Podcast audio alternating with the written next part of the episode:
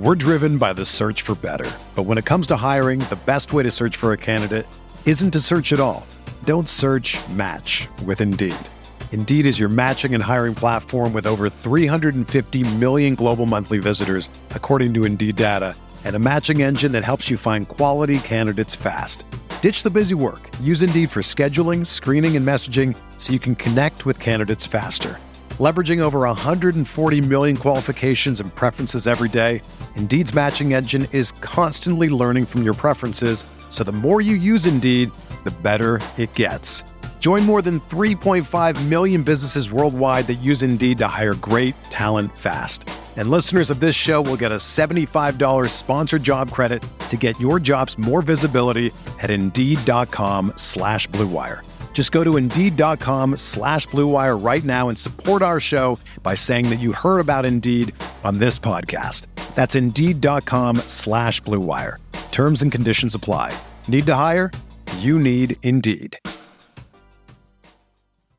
I want to tell you a little bit about the fine folks at ExpressVPN who have helped us out dramatically in terms of running this channel. What do I mean by that? Well, if you've used the NFL's American Game Pass, you've probably found that there's limited access to all 22 and also no live access to games. That's actually very different from the International Game Pass plan, which has both full all 22 footage and full access to games.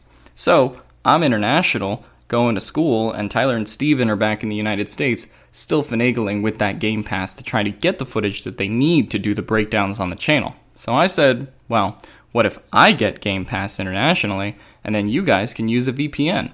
Uh, and after that discussion, ExpressVPN actually came and said, hey, we want to partner with you guys. So that's been awesome to deal with them. Uh, they have been great for the show and have helped us pump out these breakdowns that we know you guys have been watching on the channel. And of course, uh, when we talk about ExpressVPN, their uses go far outside of football. There's plenty of shows on Netflix in America that aren't available elsewhere, and vice versa, because, well, maybe that one's on HBO Max and maybe that one's on Hulu. So there's plenty of uses for ExpressVPN to get regionally based uh, exclusive internet content. And so we want to let you go to ExpressVPN and explore yourself. So that's why if you go to expressvpn.com slash guilty, again, that's expressvpn.com slash guilty, you can get a three month free trial on us.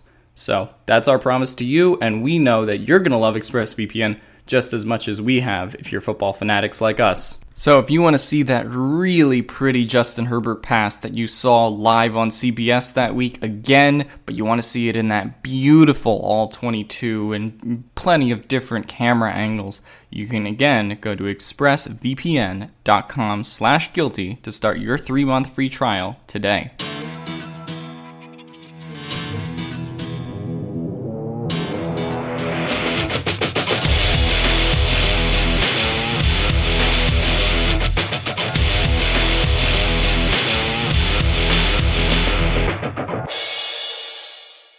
Hello, everyone. Welcome into the Guilty as Charged podcast. My name is Steven. I am your host, as always. Joining me today is Mr. Nick Kendall, who is the co host of the Mile High Puddle, or Mile High Huddle, excuse me. Uh, been a long day. Um, Nick, thanks for taking the time to join me. How are you doing, man? Hey, doing pretty well. Uh, just been busy with work today, uh, and excited to talk some football. Enjoying the bye week uh, for the Broncos as well. They really needed it. And uh, man, what a game last night with the Chargers and Steelers. Maybe the game, one of the games of the year. So uh, a lot of fun. And I got to say, just right off the bat, you know, I I don't dislike the Chargers. They're AFC West rivals, and I enjoyed the Cutler versus Philip Rivers stuff. But man, God, I am so envious of Justin Herbert with that Chargers squad. Broncos are in a tough spot, man. We're we're in a we're in a tight spot.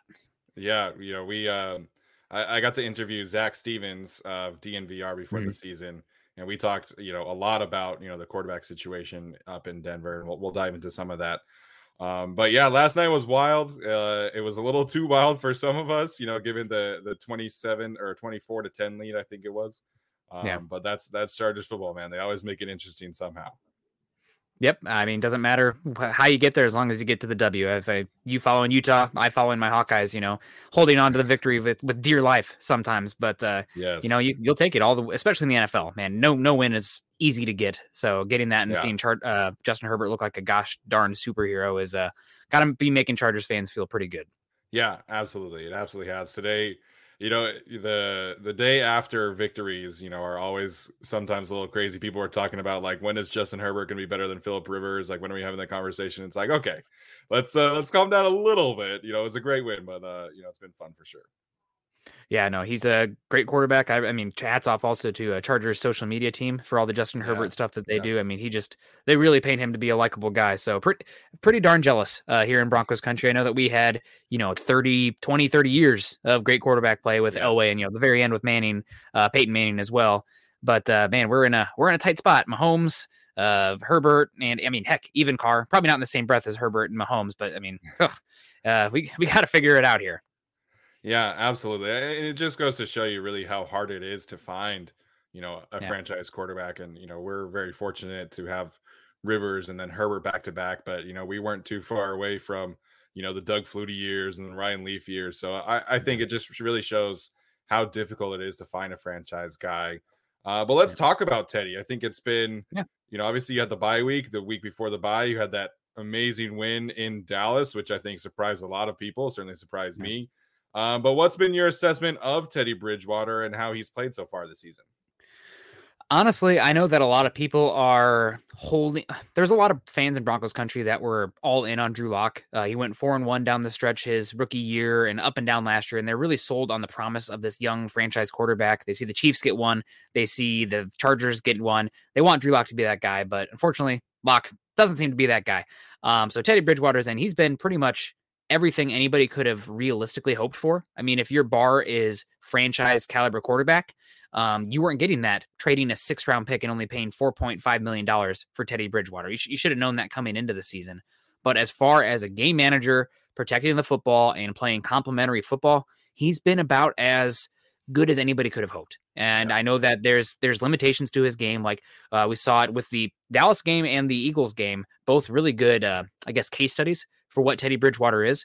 Broncos get the lead early. They can lean on the run game, play action. We're cooking. We're cooking with grease. Uh, you know, you can really let him lead things there and distribute. But in that Eagles game, Broncos gave up 20 points on five possessions in the first half. I mean, not only are they already giving up 20 points in the first half, but they're they're limited possessions. So the Eagles are scoring almost every single time they touch the ball, more than a field goal per possession, which is insane.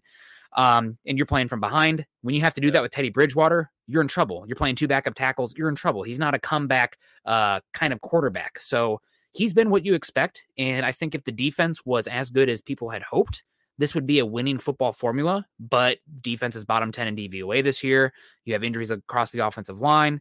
Um, so again, long answer there. Teddy Bridgewater has been what anybody should have expected, uh, but it's not good enough given the the sliders or the parameters of the team around him. Yeah, absolutely. I think part of that is obviously, you know, their rushing attack, which uh, we're obviously very familiar with Melvin Gordon on this Yeah. show. Um, and Javonte Williams was somebody that we really, really liked in coming out of the Mhm. draft. The running back was not really a big need for the Chargers at the time. And we were kind of looking there in the second round, like, hey, man, like Javonte Williams might be a, a good pick here. Um, what have you made of that rotation um, and how specifically Javonte has looked as a rookie? Ah, man, they're both such good running backs. Um, I know that the Broncos are not playing great football right now, being five and five, and there are other running back duos that are out there that you could name being better. But I think Gordon and Williams have to be right there. They're both big body backs, which helps a lot with the Broncos with what they can do as far as uh, alignments and formation because both of them are competent uh, taking on a free rusher. Um, Javonte Williams, especially. I mean, you don't typically see rookie running backs attack the pass protection game like he does. Um, it's I don't want to say it's Ezekiel Elliott like as far as like you know he's the gold standard for running back and pass protection, uh, but he's incredible. I mean, he takes after it, and Gordon's pretty solid there as well. Uh, they're both big backs as far as the body size. They both can bang between the tackles.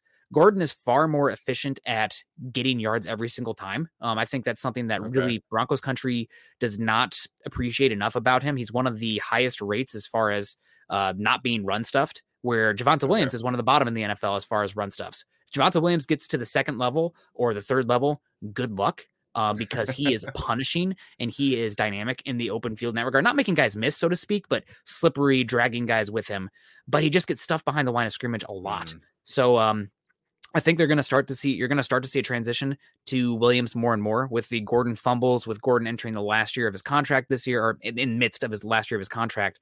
Um, but they're a pretty darn good uh, one-two pairing if Gordon would like to come back, which who knows? I mean, this is probably going to be his last big contract this offseason. I'd love to have him back. The fumbles are killers. Um, that fumble last or two weeks ago, I guess now was Broncos had the momentum. They were coming back, uh, and that fumble, I mean, poof, game over at that point.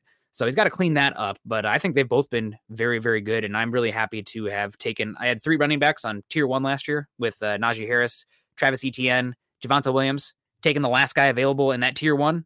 Good practice. Happy to have him yeah. trading up for a running back, eh, but you have him on his rookie contract, so uh, you know he's going to be a good player for them for a while. I'd love to see them lean into that a bit more on offense. Yeah, you know, I've obviously been you know seeing Javonte featured on uh, the angry run segment that Kyle Brandt yeah. does for Good Morning Football, off you know quite often, um, and also a little you know I guess fortunately now, but unfortunately back in the day, very familiar with uh, Melvin Gordon's fumble habits and specifically yeah. how they happen in the clutch. Uh, Nick Kendall here, analyst for the Mile High Huddle, joining us again. Um, I want to talk about the receiving cast because obviously, mm-hmm. you know, the Broncos just made some noise uh, in the last couple days, extending Tim Patrick and Courtland Sutton. I want to st- yeah. talk specifically about uh, Sutton and Jerry Jeudy because they're both coming off injuries right now, and so I mm-hmm. think you know having Tim Patrick there is fantastic. My guy, former Utah Ute. Um, but how have how have the recoveries been for Sutton and Jeudy, and how have they kind of you know reincorporated themselves into the offense these days? Yeah, it's pretty hard because there's this there's this juxtaposition of what the Broncos have personnel wise and what they want to be on the field.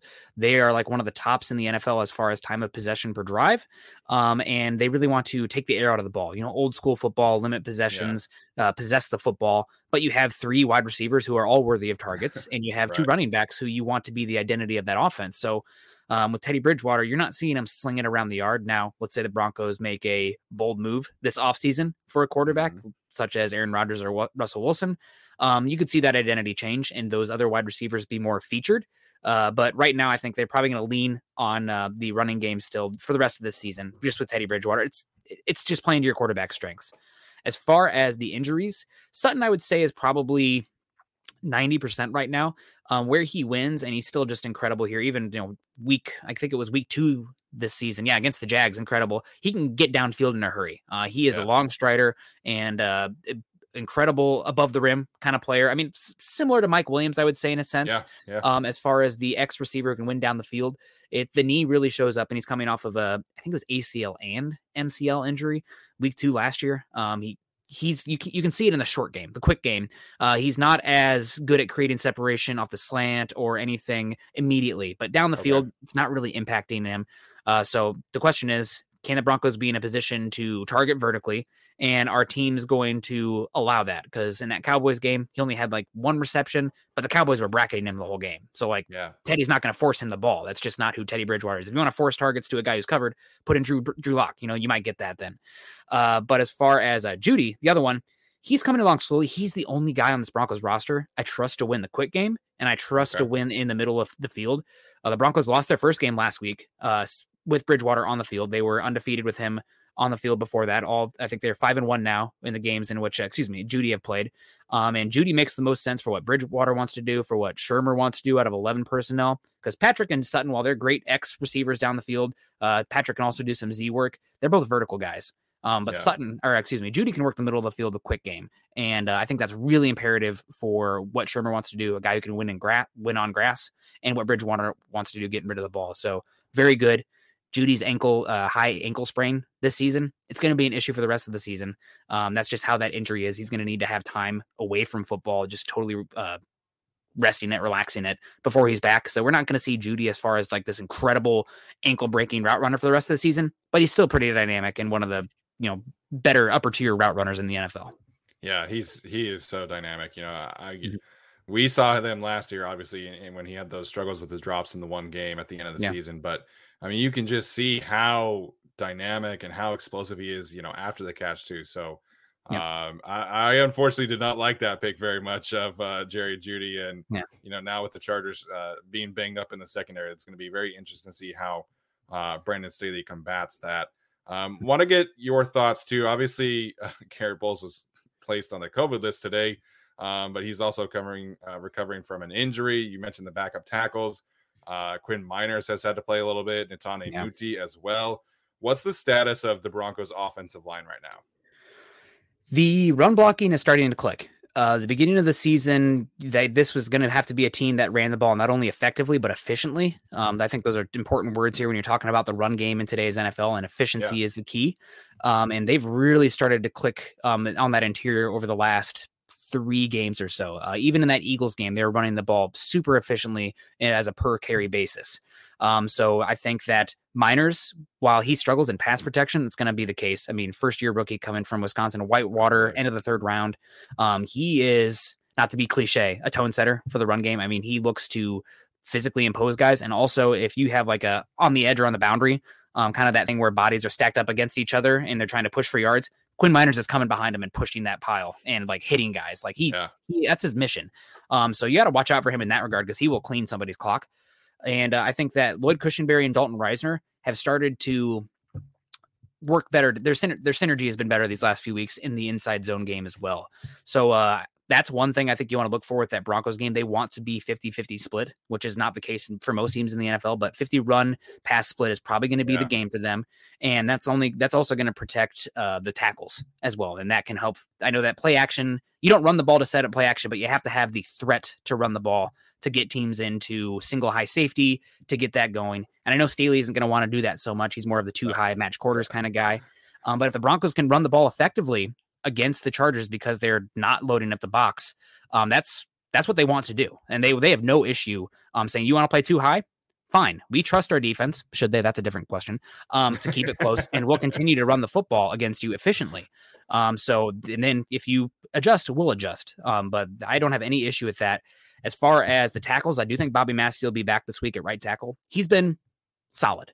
Um, he's not a difference maker at right tackle, but he's not killing them out there okay. as well, which is I mean, that's pretty much all you could ask for for when they signed him and what they got him for. Um, Calvin Anderson's been fine at left tackle. He's the backup for Garett Bolles, uh, undrafted free agent out of Texas. Mike Munchak's done a phenomenal job with him. Um, I think he's definitely more as Mike swing. Munchak t- tends to do. yeah, eh, that's something that I think people don't appreciate enough. Like this year, like oh, we have had my Mike Munchak for three years now. The offensive line is still mediocre, but like looking at where this offensive line was week one, the injuries they've had to where they're at right now, and starting to come together. Um, he's he's a hell of a coach. um, yeah. So the offensive line is fine. It's not a with Teddy Bridgewater. They probably needed to be a top ten kind of unit this year to have the offense mm-hmm. be what they needed to be to be a playoff plus kind of team. They're not that. They're probably middle of the pack um, overall, but they're young, they're improving, and if you are not putting up points and you're letting the Broncos play balanced football, they will punch you in the mouth. They'll come at you. Yeah, I, I think this is really going to be a very fascinating matchup because uh, you know, a lot of Chargers fans were obviously worried about the Steelers game and mm-hmm. Najee Harris because Linval Joseph was out, Jerry yeah. Tillery, Christian Covington on the COVID list. We don't know about their status. Now Linval Joseph is on the COVID list. So uh, the Chargers started two undrafted free agent rookies essentially along the defensive line, and they played very, very well. But the Steelers didn't really get anything going, and then they kind of just abandoned the run as the Steelers tend to do.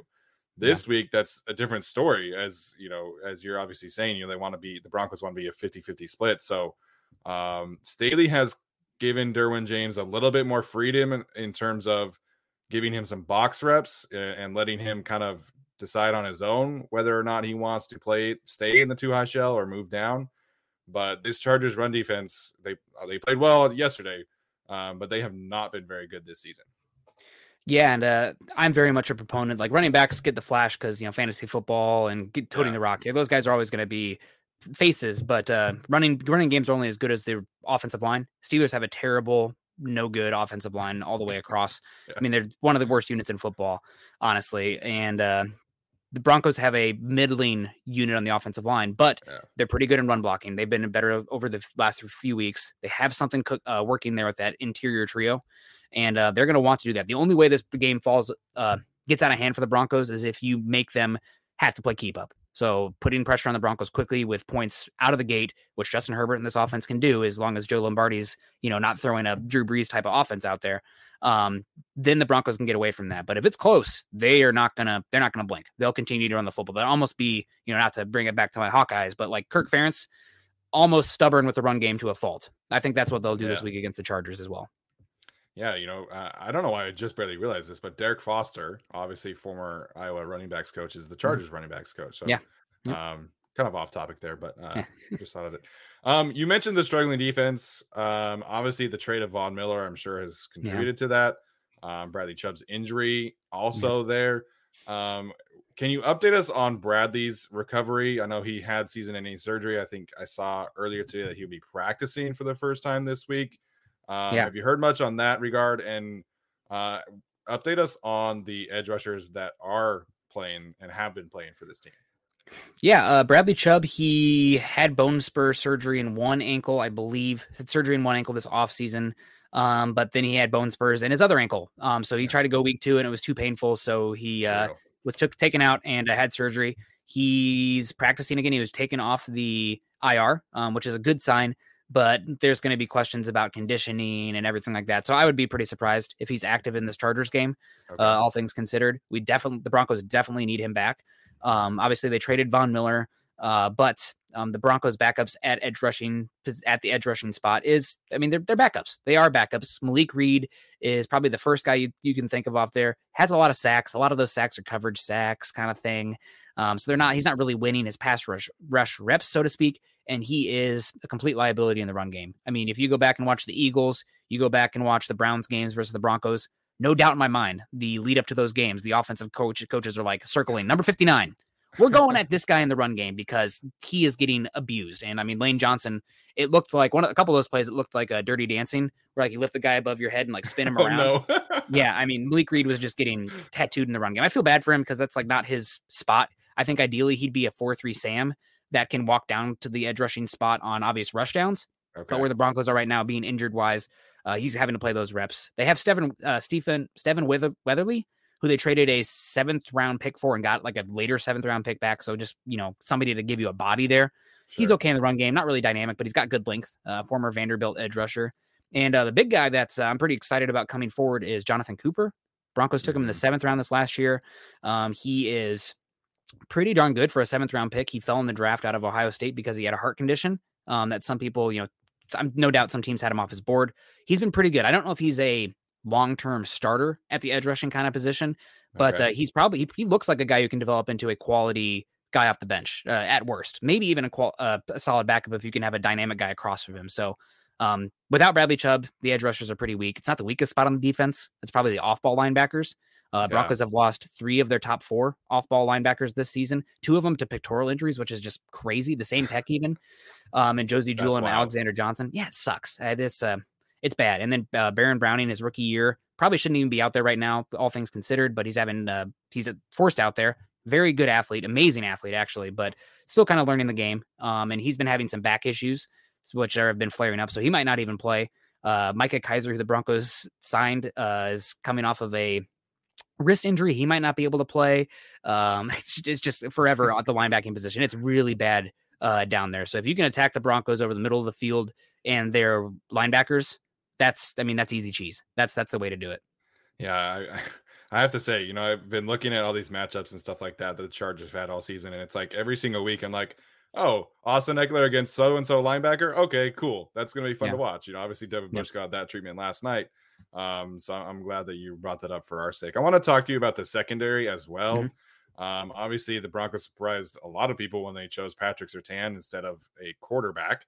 Um, then they signed Kyle mm-hmm. Fuller as well. How has the secondary been looking lately? I know a lot of people expected it to be one of the better secondaries in the league. Yeah, the secondary has been okay. Uh, I think okay is the biggest one here.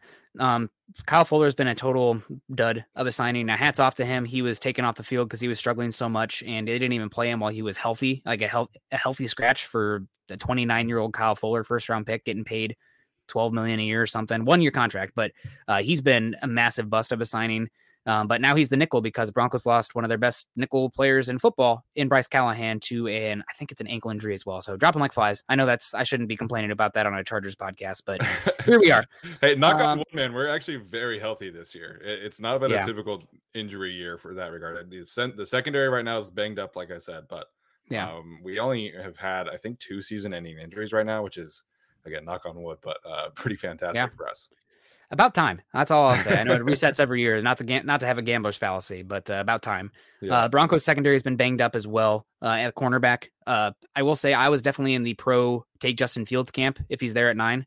Um, which man, that leads to a whole different conversation dynamic there. Yeah. Um, but Patrick Surtain, I mean, you don't sink your ship by the guys that you don't take. You sink by taking the wrong guy or taking guys that can't play. Patrick Patrick Surtain can play. Okay. Man, Patrick Surtain can play. Yeah. Um, I am really curious to see if Vic Fangio is out the door, what they do scheme wise with Surtain, because I think actually Surtain is in a scheme that doesn't fit what he does best. His press man coverage is phenomenal, like it, it- Mhm. off the charts good. Um, and Fangio historically has been more of an off. I mean, again, you Brandon Staley defense, off Yeah. zone, match quarters Yeah, kind yeah. of thing. Um, but Surtain has been really, really good. He's been targeted at a pretty high clip as well, which is surprising. You'd hope that he starts to come down with a few of those targets a little bit more than he has, but his ball production has been very good, and uh, he's not been giving up a lot of big plays. I think his uh, tackling in the open field could be a little bit better. Sometimes he's a little bit of a, uh plus one as far as the physicality in the open field. Um, but you know, he's you didn't draft him to tackle, right? You drafted him to cover, so right. he's been really good. Um, I'm I'm shocked. Like last year, especially if we try to compare these like historically year to year, Patrick Surtain laps Jeffrey Okudah. He laps uh, uh, C.J. Henderson a couple years ago as well. And to be a rookie this good out of the gate, and I think he's only 21 or 22 years old. Like he's he's the real deal. He is so good. Yeah. Um, the other guy you want, I want to talk about is uh, Darby. He was actually the the big free biggest agent Bronco, signing. the big Yeah. free agent signing. He's been solid. Uh, he's been good.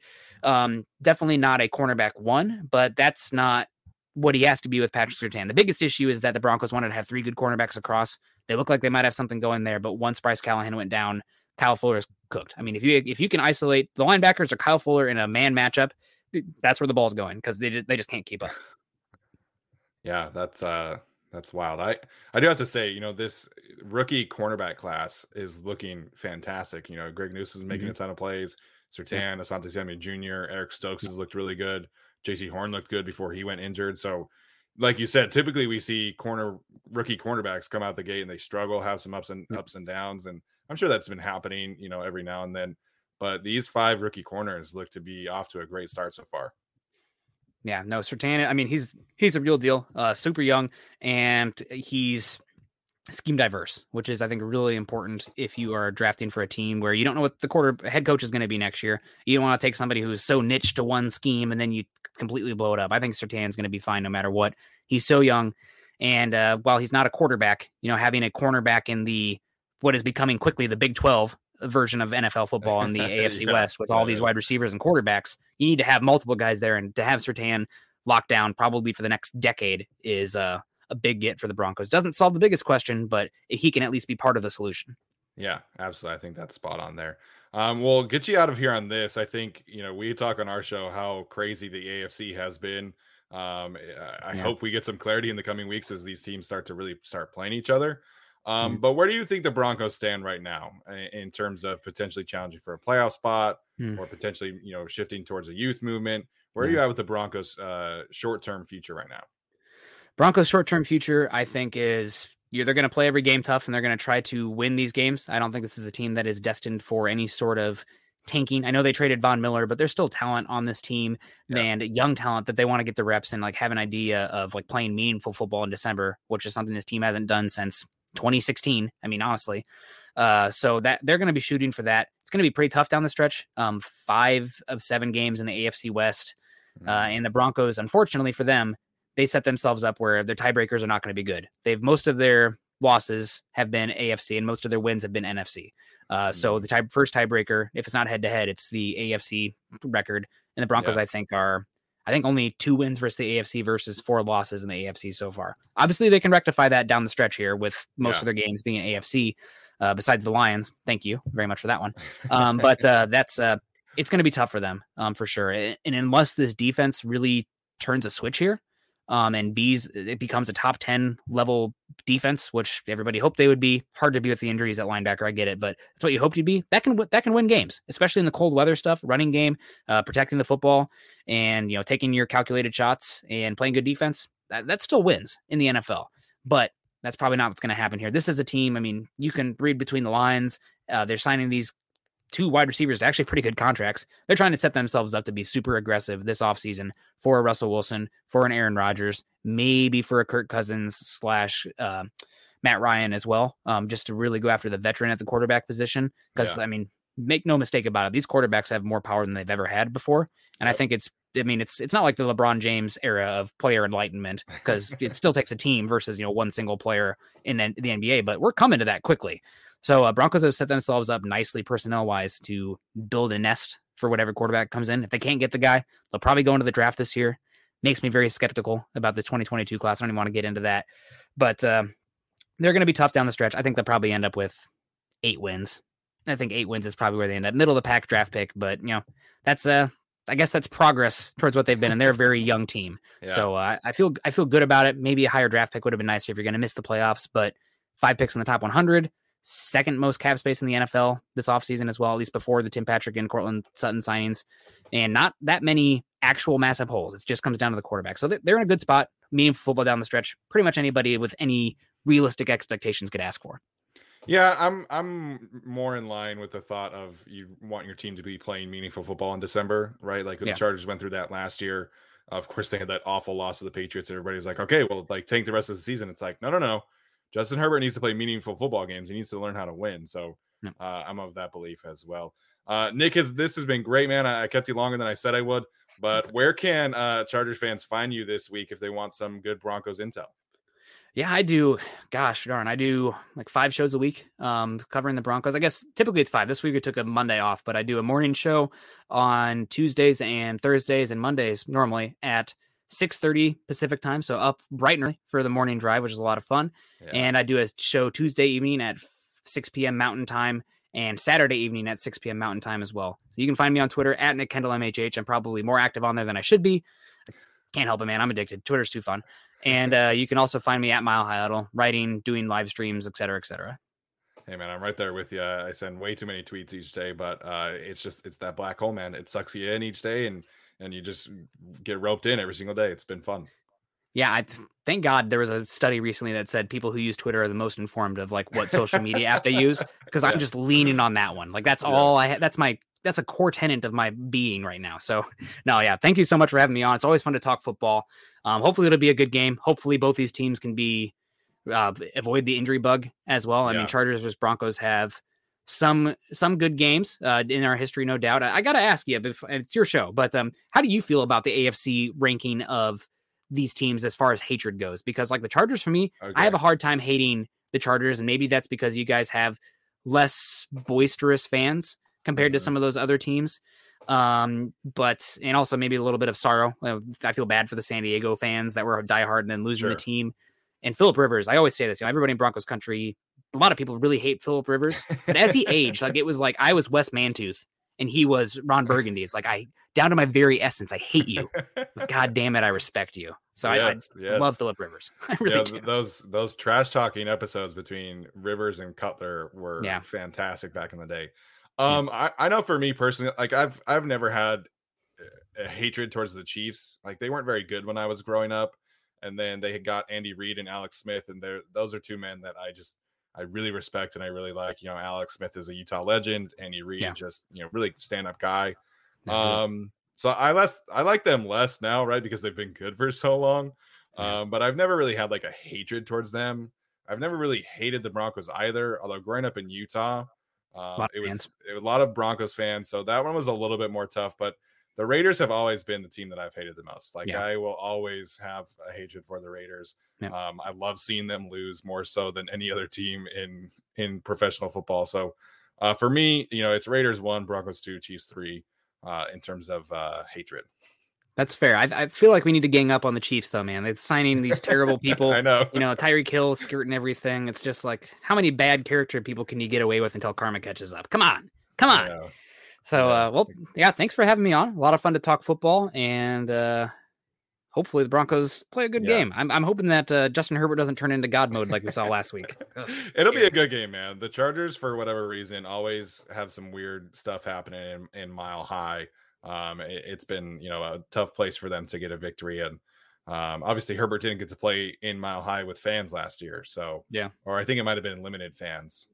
Well, um, this game is in Denver. Um, I think there is eight thousand tickets available on the open market. So uh, oh, take oh, wow. that as you will. Uh, Broncos fans not feeling very excited about this team right now. so if Chargers fans in Denver looking for a cheap ticket, it might you might be able to get one in Denver. Fair enough. I know that there's uh, a few people on Twitter that have been asking about that, so good information there. Uh, Nick, this has been great, man. Can't thank you enough for joining us, and best of luck down the road. Yeah, thank you very much. Have a good one. Go Broncos. Everyone is talking about magnesium. It's all you hear about. But why? What do we know about magnesium? Well, magnesium is the number one mineral that 75% of Americans are deficient in. If you are a woman over 35, magnesium will help you rediscover balance, energy, and vitality. Magnesium supports more than 300 enzymatic reactions in your body, including those involved in hormonal balance. From functional medicine doctors to mental well being and female hormone experts, we all know that magnesium is the one mineral to improve all aspects of well being and health. But which one? Magnesium Breakthrough from Bioptimizers, the trusted choice recommended by leading experts with seven best absorbed forms of magnesium to ensure your body receives the support it needs for overall well being. Go to bioptimizers.com slash balance today and use code BALANCE10 for 10% off. Support your journey to wellness at B-I-O-P-T-I-M-I-Z-E-R-S dot com forward slash balance. Magnesium Breakthrough from Bioptimizers, your foundation to optimal health and vitality.